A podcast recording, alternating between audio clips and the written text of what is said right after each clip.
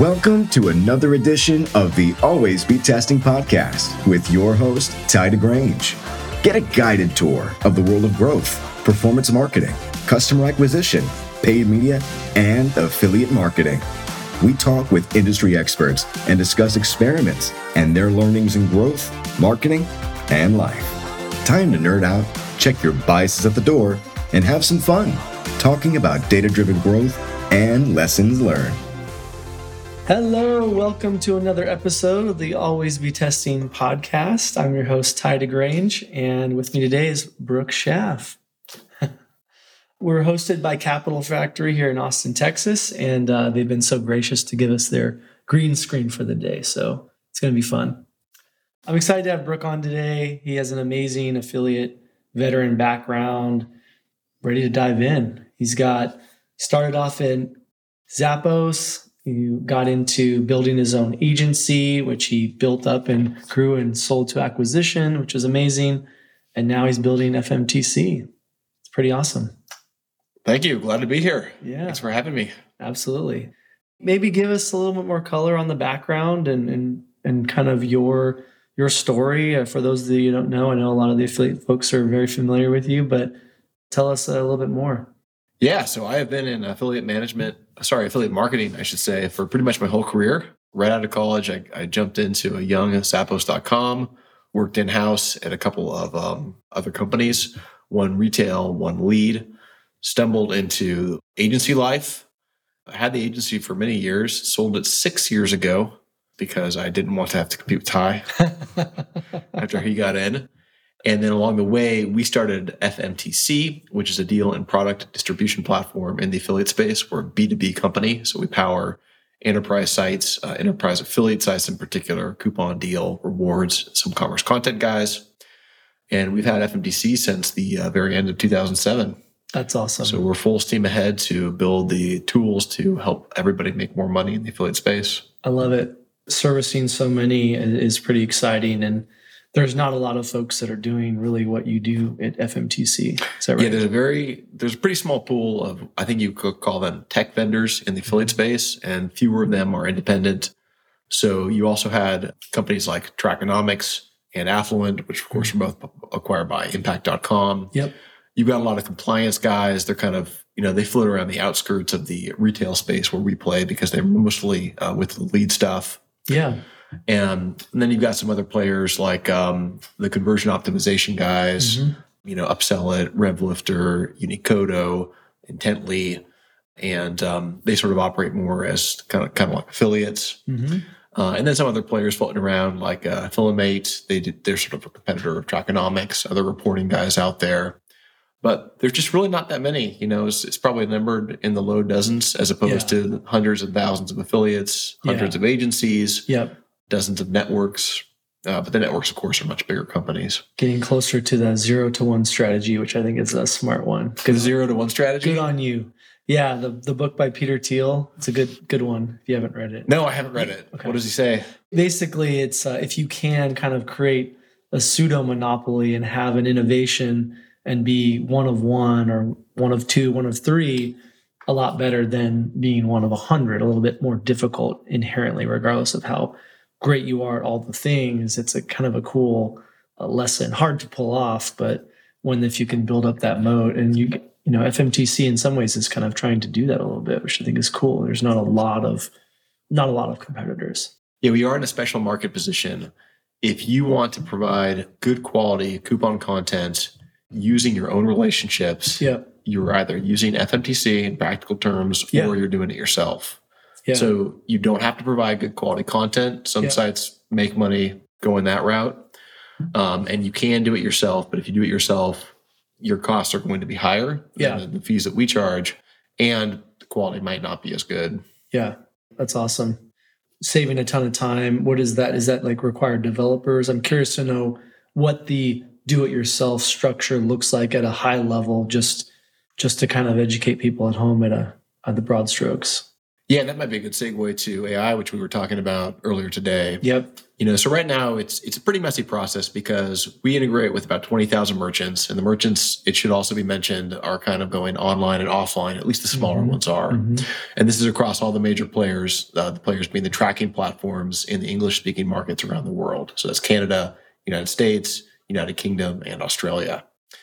At least a couple dozen data sources with the tracking um, platforms, many of which have like more than one API you're tapping into. Stuff just breaks all Mhm. the time. Yeah. And what that means is that you need somebody to repair that. So that's technical resources right there. When it breaks, you got to, um, Sounds expensive. you obviously got to fix it. But then the bigger issue is you have to deal with all the data that's coming into the system, which is, you know, for us, thousands of new deals every day. So a deal is broadly defined as a coupon, a category sale, buy one, get one, gift with purchase, anything in that direction. And for us, it's um, very important to get that data out as quickly as possible and as high quality as possible to our subscribers, and then they get it out to their uh, to their end users, who are the customers who click through on the affiliate sites, make the purchase on the retailer, and then the affiliate site gets the commission. And so, a big part of the infrastructure is making sure you have the correct links, and then the correct links are married to the correct content, and that's what FMTC does. So it requires, you know, we have dozens of people doing this all day, every day. And then we also have a, a full developer team. And then to keep up the relationships, we have our, our business development team for the network integrations, the merchant integrations, and so on. That's awesome. So it's cool. yeah, it's it's it's a legit operation. Yeah, for sure, for sure. And, and Brook has been, you know, you've been such a uh, senior sound expert voice in the affiliate space from building your career managing Zappos to building out an agency, seeing all the players and working with some great enterprise brands. Now building out FMTC, you've got your, you know, regular newsletters that are kind of educating the community and I think that your insights are always very interesting and helpful. So I think that kind of excited to kind of dive into some of those today and and share those. And for those who aren't uh, following Brook or subscribing to his uh, regular information through the FMTC blog, highly recommend. So Thank you. important, yeah, call out. I think. Speaking of that, what are you kind of seeing as the you know, biggest kind of misnomer around coupon and deal? There's there's a few of them out there and varying opinions about the topic, but what is kind of your thoughts around the notion of coupon and deal as it relates to the affiliate marketing space? Yeah, great question, and probably too much to tackle in any one podcast. Yeah, But I think the short of the long is that customers love deals. Who doesn't? And customers are very much trained to look for deals. Not all customers, you know, you have very much your market segments. yeah, But by all the studies I've ever seen, the ones who are especially tuned into looking for the deals, the coupons, et cetera, they are the frequent shoppers, the high household income shoppers, yeah, the ones that you want to get. And so if you are a merchant, you are probably competing with Amazon. You know, they get close to half of the dollars in the US for online retail right now. And if you want to woo shoppers away from there, or, you know, to, to try your site out uh, for the first time, a coupon or some sort of special offer is it's practically de rigueur, right? So anytime you go to a Shopify store, you're very likely to see a little pop up that says, "Hey, 10% off for, for first customers." Very standard thing. yeah, Well, the the thought that we have at FMTC is that all merchants should really be doing that. Indeed, that there should be a basket of coupons that they offer. For example, your new customer discount, typically a discount on a very high average order size, uh, higher than you would typically see. Uh, you can also do discounts with companies like Sheer ID that we're partnered with that validate if you are a special category, like a first responder or a teacher or a, a firefighter, that kind of thing. And uh, if you have this basket, then there might be some other stuff like certain products are discounted. It becomes very attractive to customers, and those customers are going to find you on the coupon sites. Now, to sort of grab the bull by the horns, the, the pattern that people are concerned about is that the customers on the, the site looking for a deal, or sorry, they're in the, the, the checkout looking for a deal, and then they come back. And so the concern is that that, that sort of um, uh, then paying a commission for you know an order that would have happened anyway. Yeah. And that's a um, a reasonable concern and it's an important thing to sort of talk about. But I think that what happens too often is in the space people say, well, that's that's just the pattern. But there's many other patterns that can sort of go along with that. mm-hmm. For example, um, there was a case study with a software product called Fuse that plugs into a um, uh, Google Analytics. And when they looked at, so and this is strictly Google Analytics data, right? So it's nothing to do with the affiliate networks tracking. When they were looking at the uh, sort of highest value customers brought, the winner was buy now, pay later uh, for new merchants uh, in terms of bringing in new customers and then frequency of purchase and things like that. And then second uh, was sort of the coupon size, and something like that might surprise a lot of people. For sure. But it comports well with like those other surveys that I've sort of mentioned. And, do you think that was based off like cart size or LTV or just generally? Do you? I mean, that sounds pretty compelling. Yeah, it was pretty compelling. You know, Google Analytics has their anonymous, mysterious, you know, user identity. You know, you're in there and I'm in there, and everybody listening to this podcast is probably in there. And then they then they can see if the customer goes to the merchant, and then they can if they're a new, and then they they with Google Analytics the transaction events are recorded. So mm-hmm. is this the first time a customer's ever had a transaction event? And so, yeah, to your point, I think that that is very compelling, and it it's not easy. Like, so if you're the merchant, you have to come up with your own strategy. What's my discounting strategy?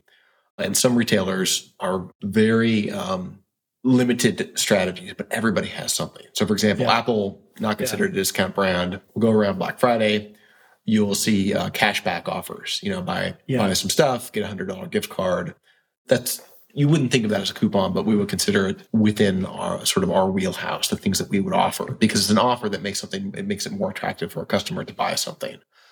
And just about every retailer out there does something of that nature. You know, they have the clearance items. They're going to do some fancy gift with purchase, maybe yeah. a cash gift. Yeah. And so our thought is that if customers are looking for those, you want to meet the customers where they are, and where they are is just not always going to be your site. So that same study that I referenced also found that email was the merchant's own email uh, is certainly in the mix, but like not doing a lot for the generation of new customers, which is no surprise, right? Because they typically get on that email list by buying something. Yeah, yeah they might they might sign up. So the coupon sites, which come in a lot of different flavors, right? You got your browser sure. extensions, you got the sort of old school uh, listings companies, huge number of reward sites, some are cash back, some are mm-hmm. reward the might not pay later guys are in the mix there. Mm-hmm. And the commerce content guys show content sometimes. Mm-hmm. So the ideal thing I think for a merchant would be to say, hey, this is my strategy. I've looked at my metrics very closely. And then this is the kind of strategy that I want to go out and bring to the market. And then when you when you do that, there's frankly a lot of work involved in it because there's a lot of sites you're working with, and it's hard to get the deals and offers out to all those sites. And that's exactly where FMTC can help. And yeah. so we think that the the coupon sites get um, kicked around unf- unfairly, quite frankly, and with that the reward sites as well. But they yeah. they have been and they remain the backbone of affiliate marketing, and those yeah. are those are profitable customer relationships for the merchants working with those sites. And I would also add on the other other side of things, if you look at like how they're compensated, the merchants have tremendous amount of control in terms of what the commission rates are, what the commission terms are, et cetera. And then with the advanced technologies that the tracking platforms have now, you can really dial it in to pay exactly as you want to. Yeah. We have a similar approach. You know, a lot of advertiser clients come to us with concerns, questions, hesitation around that group of partner types when you've got influencers exploding, commerce content exploding, a lot of options in the space now. And I think that those concerns, you know, still are here. In some cases, they're higher. And I think there's an opportunity to really assess, look at appropriate attribution, like you've talked about, and really, you know, measure where those uh, partners come into play. Sometimes it's a little surprising. Right? So I think there's a notion of like checking some of those historical judgments at the door a little bit and using kind of the data and cohort analysis and the right attribution models to really make better decisioning. And you can price them really precisely. You can uh, reward effectively. And I think there's that's something that I think a lot of people don't always realize that let's leverage these great tools to make better decisions. And it's easy to say that, but it's surprising how many people just maybe are not there yet, no matter how innovative or techy or smart they are. It's just not, it's just not there yet. So it's fun to kind of collaborate with people to try to do that, like you alluded to. It's a lot of work. It's a good yeah. reason to have a, a good agency. yeah, for sure something else came up that kind of jumped out at me was like, I forget who coined this. Someone talked about how they like to use deals and coupons to the consumer. If they're a brand, let's say consumer in this example, and like it's on a pendulum or a spectrum where you might not be offering a coupon initially, but as maybe that buyer becomes less engaged or retained in your ecosystem, you can kind of use levers, various levers, micro levers throughout it. And I think that's where there's a really compelling case that like these are not going anywhere. They're used constantly. They're requested and demanded and expected by the consumer. So I think it's an interesting, I forget who came up with that framework or pendulum. There's, I'm sure people have talked about it a lot, but I think it's a compelling case to, you know, plug in and, and kind of think about what is your strategy? Do you have one that's very um, specific to your brand and your data and your consumer, as opposed to just we don't do X or we always do Y or you know. Yeah, and just a simple question: you you know, whatever strategy you have, even if it's very modest, does it carry over to affiliate? because all the time, so FMTC is all by permission, right? So it's the affiliates, the deals that are entered into the uh, affiliate networks. And often we see, because we're, we're constantly going out to the sites and we mm-hmm. test the coupons and things mm-hmm. like that. There's often deals that are on the homepage, on the landing page of the website that's not posted to affiliate. Totally available. Which I think is crazy because if you have that offer, why would you not get that offer out there? Yeah, for sure. That's a great uh, framework in thinking about like ways people to kind of think through coupon deal, where FMTC fits into the ecosystem. Maybe it would be interesting to hear a little bit more about maybe some of the other aspects of affiliate marketing you've seen. You've seen a ton of change in the last, you know, 25 years probably. What are you kind of noticing at a macro trend level, especially you're publishing these learnings regularly, you're reading a ton, you're talking to great practitioners at conferences and on calls daily. Like what are some maybe themes that you're seeing in this space out maybe even outside of coupon and deal that are very interesting to you? Yeah so mike mcnerney of martech record picked up a few really good ones uh, with panels and fireside chats actually last week uh, in new york. One of them i think is going to be the seller networks largely around the amazon ecosystem. Uh, commerce content i guess has, has gotten quite a bit of uh, discussion but it's still growing uh, which is very exciting and another is going to be, I think, uh, the margin. Where does the commission payout come from? Are you paying out of a portion of your margin, or is it sort of considered more like these branding dollars? And then something else that's been on my mind recently that has not been as discussed is affiliate versus programmatic, which we were chatting about earlier. Mm-hmm. So if you run through those, you know, start with the seller networks. Well, actually, sorry, where, where would you like to start? There's, there's a lot there. that, that's a juicy, uh, that's a list. Uh, let's do, let's go seller networks. Yeah it would just just happen with a great panel out in New York. Let's keep rolling with that. Yeah, it's pretty interesting. So, for those who are not familiar, seller networks, which are sort of formerly known as shadow networks, are paying out a seller on a marketplace, typically Amazon, but can work on any marketplace. They can pay out a commission directly to the affiliate. And this is really big news because it's kind of like not known in the larger ecosystem, but you have probably hundreds of agencies that specialize in helping sellers on Amazon sell through. Amazon's like an ecosystem unto itself. And here, here to now, or here to recently, you've only been able to stand by as, as the Amazon Associates program pays out whatever commissions it pays out, uh, which are normally pretty healthy, especially because there's this halo effect. Yeah. Where you know somebody goes and buy a pair of scissors and they buy a TV and you get the commission volume, on the, on the TV. velocity, you got all kinds of great factors. All the high conversion rates. And so I think Publisher Expansion a few years ago might have been the first one, and they did this sort of um, they had an unusual uh, tracking mechanism, uh, and they're still around. But then there was sort of a second generation that came where they would take the agency ID, so the affiliate tracking solution, the seller network, and they were called sort of shadow network because it sort of operated in the shadows of the Amazon ecosystem. But then sounds this, ominous. Yeah, it touches. Yeah, because it, it was sort of played in a gray area, from what I understand. Yeah then with the seller network, they become the advertiser of record or like the advertiser agency of record for the seller. And what that means is that they can create a link with parameters and they can see the reporting on the back end. So if you're buying like a Facebook campaign or Google campaign or something else, you can see how that performed. Well, you can just, you can do the same thing, give a link to anybody, basically the same as a regular affiliate tracking link. And so it's been a really interesting race with these guys because Refersion made big waves when they announced theirs but then Refersion had pretty massive layoffs late at the end of last year. And then they were bought by a company called Pantastic, which, from my understanding, shut down their seller network. And so they were sort of like the head of the pack, and then they poof went away. The earlier this year, you had a company called Levanta launch, and those are the principals out of Grovia, which is you know an agency that got acquired, which specialized, I think, in affiliate outreach. And so these guys announced profitability after six months which is you know not bad, especially for you know a tech company which has to do tech uh, investments.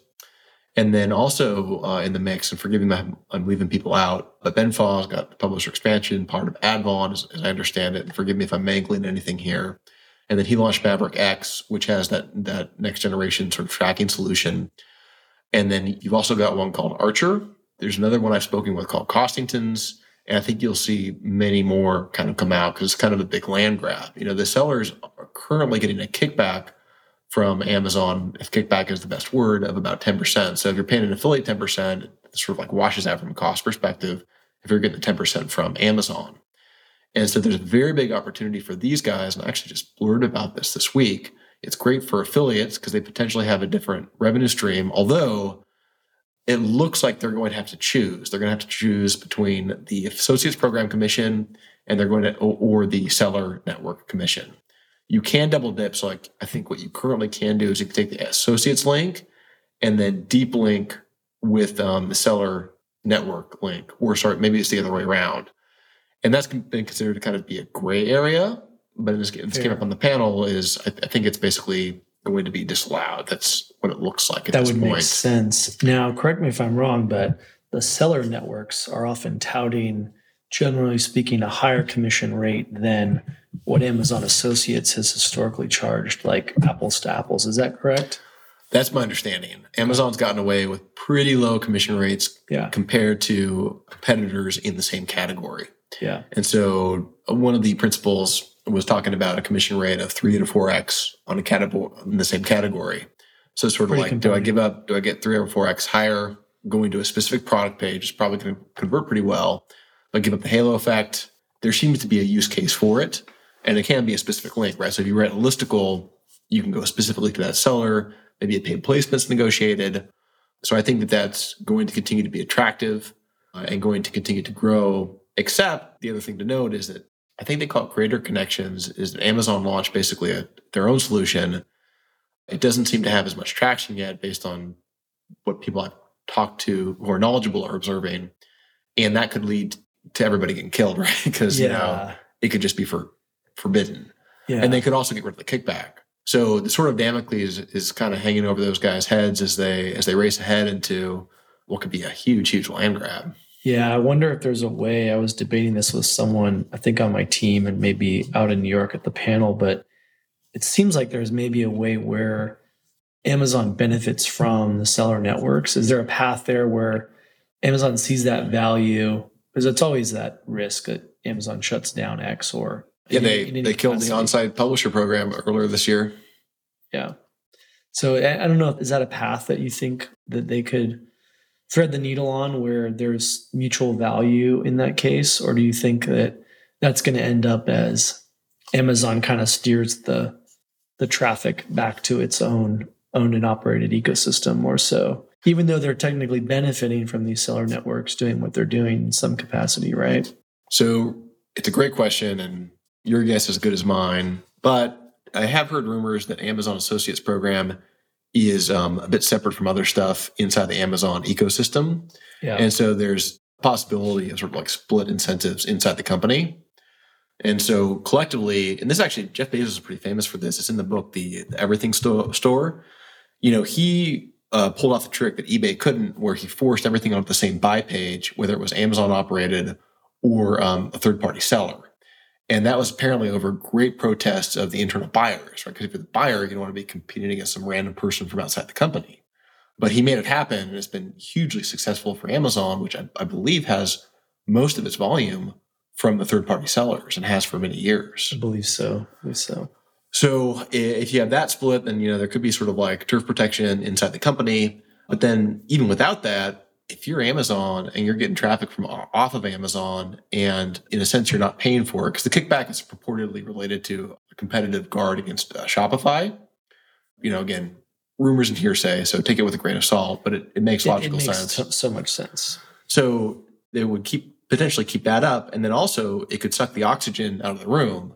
So you know, if, if this stuff really kind of continues to take off, it's a little bit of a threat to the competitors of Amazon and then to the tracking platforms that support them, like, you know, CJ and Rakuten and Impact, but an opportunity for the affiliates and potentially for you as well as an agency, right? Because you guys can start to play this Amazon game and work with all the DTC guys who have the Shopify store and sell on Amazon. Some of them are pretty big. Yeah, absolutely. We're we're doing a lot of uh, collaboration with a number of players like Levanta and others, and we feel like there's just tons of opportunity there. Just similar to us doing, you know, having a handle on Google and Meta and TikTok. We also need to have some acumen around the uh, Amazon ad buying game, which is slightly different but but related. Which I think I don't know. I kind of predict that there that desire to retain those those sellers and those advertisers is really the play for them and and that I, that I feel like not to get too much into conjecture because we don't know but I would think that despite there being some conflict with Amazon associates I would think they would be really highly incentivized to maintain the the grip of the uh, ecosystem and want that uh, in my in my limited knowledge speculation and I think that the Shopify's of the world, even to some extent the TikToks of the world are, are clamoring for that and wanting that. I don't know how you feel about that too, but do you feel No, I- agree with that prediction or do you think that's a fault? I agree with you. They do need to service the sellers. And, you know, going back to, I think it was around 2015, they made a pretty aggressive push to get a lot more of the, the China based sellers on board, uh, which was, Yep. which was covered in, um, I think, I think it was 2017. Uh, Brad Stone, the guy who wrote the Everything Store, wrote a, another book called, I think, Amazon Unbound. And he talked about this conflict where the, the buyer still wanted these cheaper Chinese no name goods. So in a way, it makes the marketplace more valuable, but I think in a way, it also might make Amazon a little bit more vulnerable. For example, uh, Shein and Temu, again out of China, are making uh, Shein in particular, I think, are making is making big moves to woo those sellers for its own marketplace. And so Yeah. there's a little bit of the innovator's dilemma kind of nipping at Amazon's heels, right? Because Mhm. they want to have the low cost sort of China game, which, you know, t- a certain customer segment is totally tuned into. Then you can sort of service that market. But then like there's a higher end and the brand name stuff, which you also want to service for your buyers. It might be a difficult balancing act. You know, there, it, it certainly seems to be on their minds. And so whatever else they're doing, if they can say, hey, listen, we'll accommodate you sending traffic to to us that we're not necessarily even paying for, it would seem logical that they would continue to allow that. Yeah, absolutely. Sure, they're pleased. They have a lot of uh, users locked into their psychological habit of one-click shopping and ease and Prime and all that comes Yeah. with it. And it's more more searches start on Amazon now than on Google, correct? I believe so. More shopping searches. Shopping-based yeah. searches, yeah. It's amazing. That that's amazing uh, knowledge drop, and I think there's just a lot to watch in that space. You've obviously touched on a number of other trends. So I guess the question of where do we want to go next? We need to take some questions from the audience, even though we don't have a live audience right now. Maybe we should soon for our next show. One of the things we've talked about also is around, you touched on it as part of that kind of hit list of topics, but one was this programmatic industry and kind of where affiliate sits into that. Like, what are your thoughts on, you know, you kind of recently shared that there's quite a lot of fraud, quite a lot of issues in the programmatic space. Not to say that it doesn't exist in a lot of different digital channels, but what are your thoughts on that piece that you wrote and kind of some of the discussions we've had around programmatic and fraud and, and maybe with affiliate? This is a drum I think that we in the channel really need to be beaten on. I know not everyone thinks of affiliate as, as a channel, so bear with me. Uh, channel of channels. That actually came up with the Martech thing too. So whatever you you know whatever you call it, the, the space that we're in, you know, we're very much I think scrutinized and we're very uh, critical and self-critical, which I think is a really good thing about affiliate. And I would also point out that out of that criticism, there really are a lot of tools that have emerged to give complete control or, or a tremendous degree of control to the merchants and agencies that manage the merchant programs. And what vexes me sometimes is that if you look at it as sort of like a budgetary game, uh, affiliate kind of gets the short end of the stick, where I think we have a lot more value to to offer. And so the Association of National Advertisers and the which I think is US based, they did a study of open web programmatic advertising. It gets a little confusing, right? Because it's not the closed garden stuff, but it's uh, I think they rounded up to about ninety billion dollars, and this is a global number. And they, uh, by their study, 90 or 90, 90 billion globally on an annual basis. And they found that there were the, there's these things they call made for advertising sites. Clickbait, um, AI fits in with very naturally with that stuff, but it totally predates AI. qual- low quality content. Low quality content, which probably doesn't attract a sort of a, a buyer with any real intention. And they found that they were getting, I think, 20% of the um, traffic and about an estimated 15% of the dollars. And so, you know, call that in the 13 sort of billion dollar range. And, and again, it is a little bit apples and oranges because it's the global number, but affiliate in the US is is lower than that, right? On an annual basis, it Yeah. might be, you know, it might be like around say like not known, but you know, maybe it's like twelve billion dollars or something. Mhm. And so, if we as a channel are are are smaller than you know, sort of like a fraud of value for another channel, it sounds it, that tells me that something is just really mismatched and off balance Yeah. 100% agree. you know, with the, the programmatic stuff, you also have all the uh, bot fraud, right? Because it's an impression, and half the traffic out there is bots. Yep. And so with affiliate, there definitely are concerns in the lead space because people can can sell and traffic and fake leads all day long, and there's definitely concerns around the margin stuff uh, with the retail stuff space. But if you're validating your leads and you can't help but validate your retail sales, right? Because if it's fraud, you're, you're going to have, like, if it's credit card fraud, which is actually pretty uncommon, you'll, you're going to get charged back. Those are real sales, and those are generally very profitable sales. The studies, I think, over the years, it, it typically is the most profitable way to market after your own email list. Now, some things might be more profitable, like your own keywords, right? But that's probably not fair because the volume is whatever it is, and that's just Almost intention to find you anyway. Yeah. 100%. So I think that's generally pretty true because again, the, the merchants control the costs very well and, and the mechanisms and all that. And then there's you just don't get the same exact kind of bidding war that you get with Google Ads that you get with Facebook. And those companies are very good at getting your money from you and Mhm. expanding your advertising and stuff like that. And then programmatic is too. So to me, it seems like a very big challenge that we have, and this is one that FMTC aims to help solve, is making it easier to deploy dollars and get positive returns in the affiliate space. You know, it's really easy to work with one affiliate, three, five affiliates. When you start to get to the point where you're working with even just dozens, you really need that technical infrastructure to be in place. And it clearly is for tracking purposes, but it's a little bit trickier for the content distribution purposes because, you know, first the content is is bad, Mhm. you know, so we deal with the deal feeds, we deal with the product feeds. You have to clean that stuff up. There's no way there's no way Mhm. around it. Mhm. So you might say, well, why don't the networks do the cleanup? And it's a little bit tricky because if they did it for one merchant, they'd have to probably do it for all of them. Mhm. And then they're also getting paid by the by the merchant. So it's a little bit of a political challenge for them. So Yeah. FMTC has a very natural spot that we fit in there.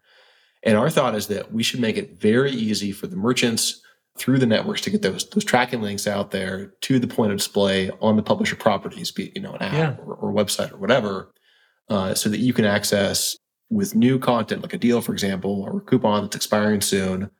You can get out to hundreds and even thousands of partners in a very timely manner, and then you'll pay out accordingly, which again will probably be very positive ROI for you, and you can feel a lot more comfortable shifting your investment dollars from very dubious programmatic spends to um, long-term, profitable, defensible, because you have a relationship affiliate spends. I love that thought of defensible because I've talked a lot about how affiliate is most misunderstood, most underrated, and in some ways it can have an even better moat than and more oh, defensible yeah. than a lot of other channels. If if Google wants to shut you down or if Meta wants to shut you down, granted it's often unlikely for most brands, but they can and they will. Whereas with affiliate, you have you know dozens hundreds maybe even thousands of relationships some very close personal relationships some more disconnected but that's a by nature a more diversified defensible position to be in than having all your eggs in one basket that can be shut off by an api Absolutely. You can reach places you couldn't reach otherwise. And you know, for some some kinds of merchants, you can also advertise where you can't advertise on Google. So, you know, Google doesn't do gun advertisements. Mhm. Uh, there's a publisher site called I think it's Pew Pew Tactical. And you know, it's all affiliate programs that they make Yeah. their revenue off of. it makes a lot of sense niche communities and um, that makes sense the other thing that kind of came up when you were sharing that was kind of like the in-house team method and how affiliate is not really a channel but more of a channel of channels or a lever and in a lot of ways it, it behaves multi-channel you can access google meta tiktok you can it's more of a methodology almost. I'm wondering if there's a world where you know the affiliate manager in, in-house at a big brand can be a little bit more um i'm guessing i'm speculating that if affiliate was looked through from a different lens internally and we, continue to kind of educate and talk to people about that, it might get better outcomes. It's not to say that affiliate account managers internally or affiliate experts at a brand are not savvy and smart and have connections and know what levers to pull. But my hypothesis is that, you know, the VP of marketing, the CMO, the head of growth can kind of uh, ride shotgun with that affiliate account manager and maybe think of it more of okay we we need to pay for outcomes we need it to be multi-channel we want to we can even weave stories with this lever that's called affiliate or influencer marketing do you have any comment on that or any thought? I'm kind of going off on a little bit of a soapbox here but i feel like there's an opportunity to kind of pair the two more and, and have it less live in a silo because it's so multi-channel and it's because tech and all these great tools are kind of letting this happen more so than they they did before. I don't know if you have any comment on that or or thought, but it feels like an opportunity for the industry.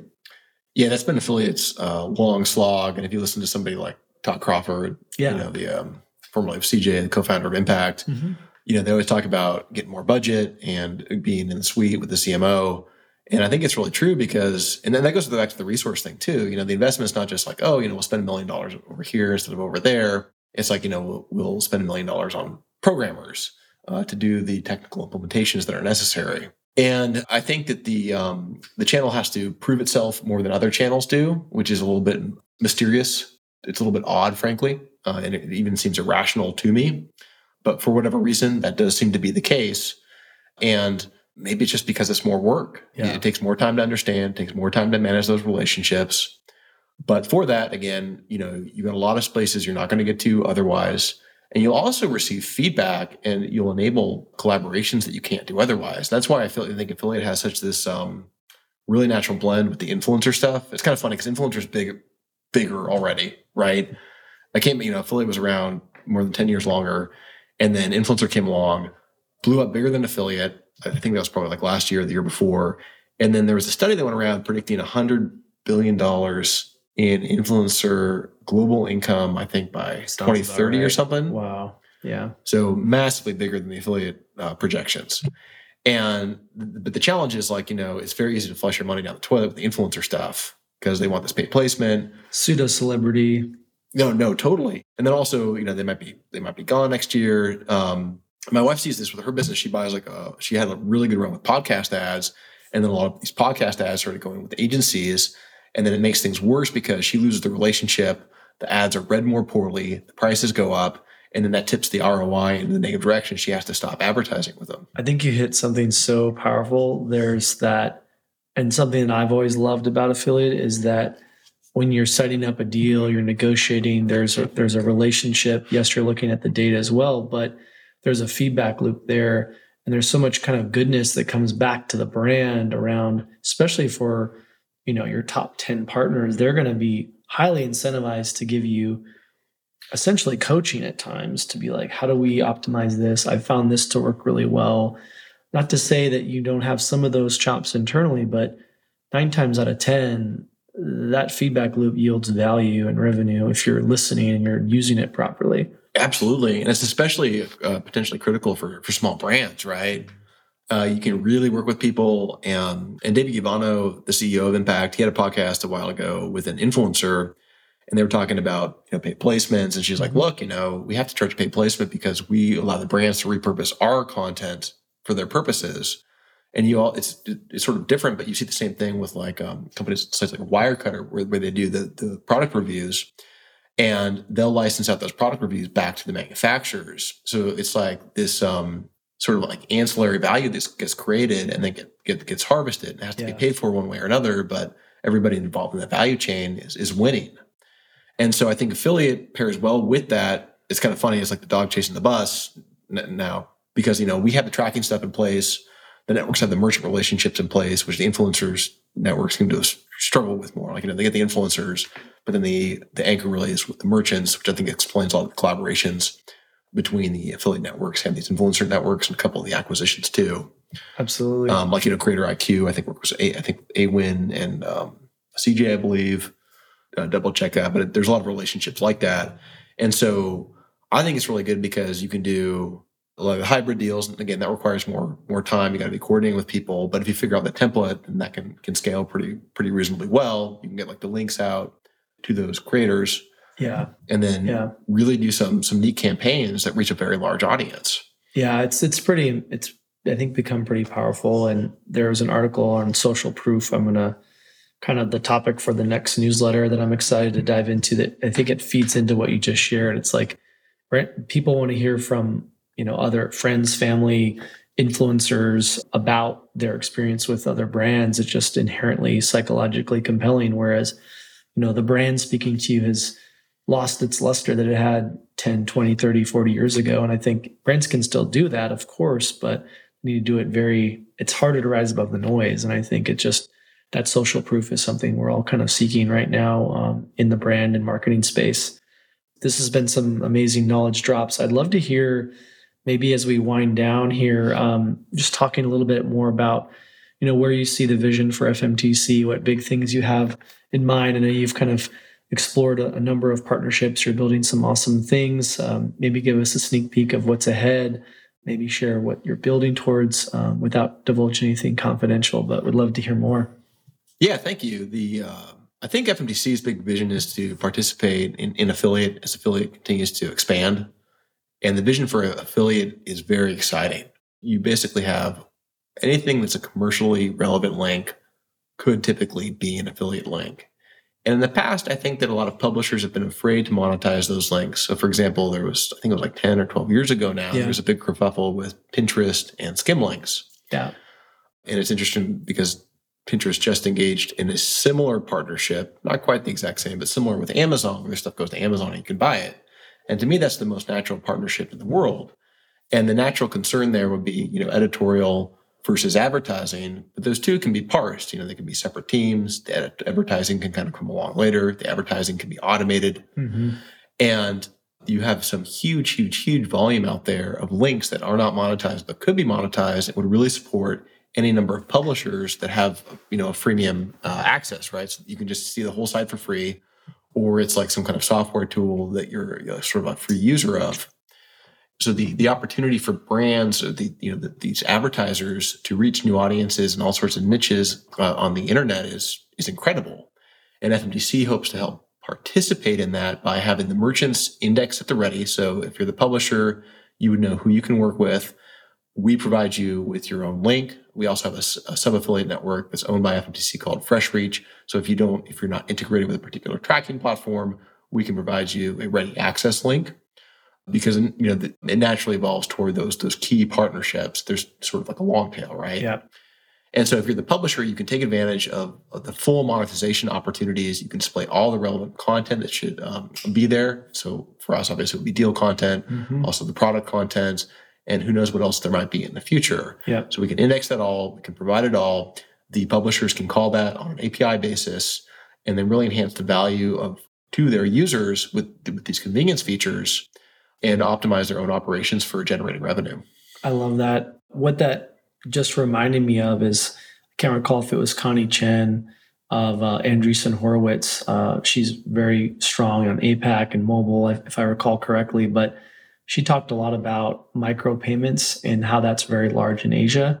And we think you kind of touched on like gated content and paywalls and how that's such a terrible experience, as is seeing a ton of irrelevant ads as privacy and cookie deprecation have come so important. And I feel like there's an opportunity where affiliate as a mechanism, if you will, or channel channels can play a, a part there and kind of bringing about a better monetizable user experience for people across the entire web. I mean, it just seems like there's so much more to be done there to kind of make those paywalls and those friction points and the, the user experience that's kind of clunky and, and friction improve and, and get even better. So I think that would be exciting place to take the industry. Yeah, absolutely. And it's even becoming a, some, something of a center of gravity. You know, the Wall Street Journal celebrated the one year anniversary earlier this summer of their buy side. I think they're sort of a more conservative entity in terms of their operations. So it might be just too much for a lot of these publishers to resist. And then you just got to manage all the all the data and information. Yeah. I mean, you got a brand right there with that's collecting massive amounts of money in subscription volume and then they turn to that as another monetization arm it's it's pretty good validation for the affiliate industry as you said very cool i guess uh, what else i, I know you got um, the farm uh, thriving in, in texas any any comments or updates for the Yeah, audience we got the bees, we got the goats, the chickens are laying again. We went through a, a bit of a dearth there. I don't think the heat helped, yeah and uh, we're nearly done Some with our home eggs. renovations. well congratulations And the boys are learning to swim. Oh that's music to my ears love to see it Yes, tell your wife. I'll let her know. I'll let her know if they need a refresher. Former uh, Bring her over. a water polo player, right? That's right. Yeah, That's right. Yeah, she likes to tout that one. parents are a little hesitant to bring their kids, little little ones, to her to learn how to swim. So No, it's crucial, crucial service. Very good for their safety. absolutely. Well, so appreciate you have, having the chat and being on the on the conversation here live in Austin at the the Capital Factory, where they're so gracious to set us up in their in their green room. Thanks, Brook. Thank you. Come by anytime. Appreciate it. Great to see you. Bye, everyone.